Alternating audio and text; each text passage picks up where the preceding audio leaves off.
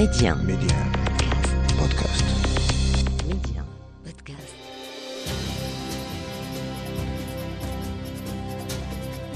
معمر القذافي كيف عايشته؟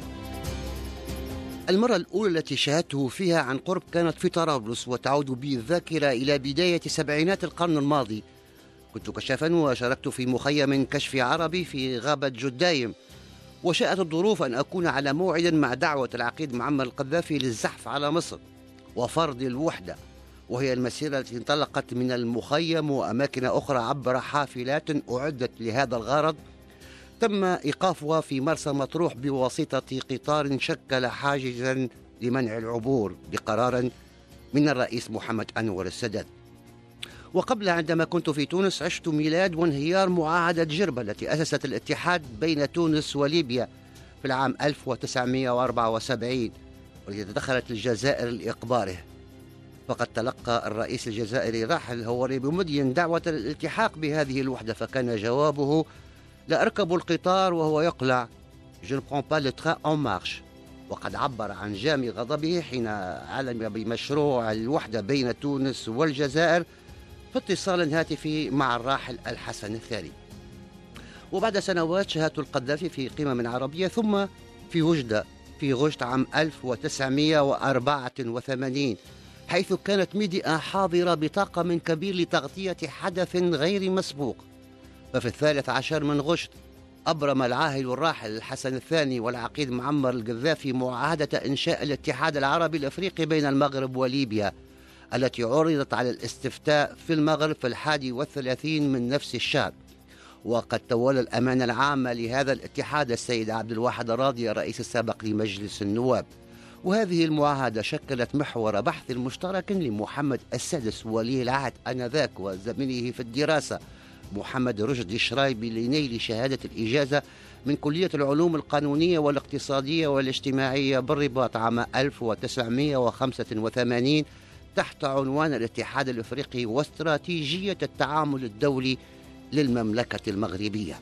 لقد دخلت ليبيا على خط الموضوع الصحراوي بتقديم الأسلحة للبوليساريو ما أشار إلى انها أصبحت موضوع تنافس ليبي جزائري غير أن الجزائر احتفظت لنفسها بالكلمة النهائية.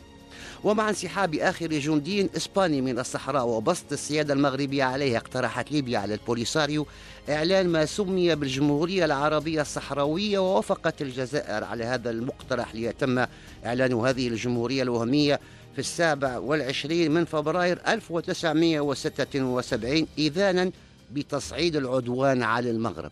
ميدانيا بتدخل الجيش الجزائري مباشرة باحتلاله بعض المواقع في الصحراء مثل أمقالة وتفاريتي والمحبس قبل أن تصده القوات المسلحة الملكية في معركة أمقالة الشهيرة التي تطرقنا إليها في الحلقة السابقة.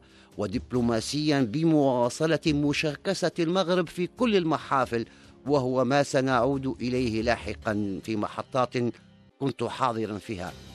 وابتداء من ذلك العام ارتفعت قدرة البوليساري على توجيه ضربات عسكرية بعد الحصول على الأسلحة القتالية التي تحمل على الشاحنات العسكرية المكشوفة بكوب. وفي سنة 1978 أصبحت تتوفر على المدافع غير المرتدة للخلف ومدافع الهاون من عيار 120 ملم وقذائف الصواريخ المتعددة الاستعمال المعروفة باسم أورج ستالين والأسلحة المضادة للمدرعات. وبعد ذلك جاءت الدبابات المصفحة تي 55 والصواريخ المضادة للأسلحة الجوية سام 6 والشاحنات المصفحة. لقد كانت لهذه الأسلحة تأثير كبير وتأتي بطريق سهل وليس عن طريق البحر المحفوف بالمخاطر لتعبر الحدود مع ليبيا إلى الجزائر التي تقوم بتسليمها للبوليساريو وتدريبها بالطبع. وكان العقيد معمر القذافي وحين التقى في طرابلس أحد مؤسسي البوليساريو الوالي مصطفى السيد الذي يتوفر على جواز سفر مغربي وكما أشرنا إلى ذلك سابقا قتل في الهجوم على نواكشوط مطلع العام 1976 قال له أني على استعداد لمساعدتكم لكن ينبغي أن يسمح الجزائريون بمرور الأسلحة التي أبعثها وهذا ما حصل. وهكذا كان معمر القذافي هو أول من أمد البوليساريو بالأسلحة. قبل توقيع معاهدة وجدة التي جاء في مقدمتها أن هذا الاتحاد يشكل لبنة أساسية لوحدة المغرب العربي وبالتالي خطوة تاريخية في سبيل تحقيق وحدة الأمة العربية. جاء العقيد معمر القذافي إلى المغرب في زيارة عمل استمرت ثلاثة أيام قبل حوالي ستة أشهر من التوقيع على المعاهدة في شهر رمضان. وسجل شريط كاسيت لم يتم بثه وجه فيه نداء للبوليساريو قائلا أبنائي الأعزاء أنا أول من أمدكم بالمساعدة ولكنني أعتقد أنكم ترتكبون خطأ.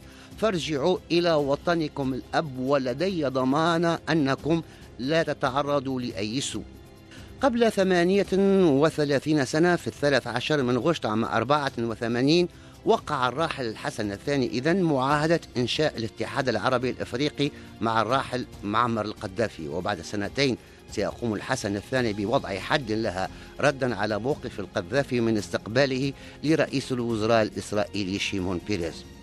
في مذكرته ذاكرة مالك وردا على سؤال لماذا قام بإبرام معاهدة الاتحاد مع ليبيا.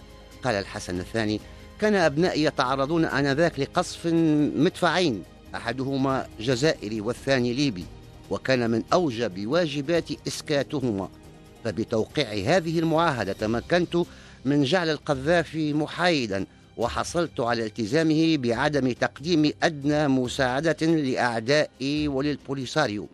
وقد قال لي العديد من المسؤولين آنذاك لقد أوقع بكم وكنت أرد عليهم إذا كان الأمر كما تصورتم فستكون غلطتي ولكن عليكم التريث قليلا قبل الحكم علي بالإخفاق. وقد تأكد لديهم فيما بعد وفاء القذافي بوعده وإلى اللقاء.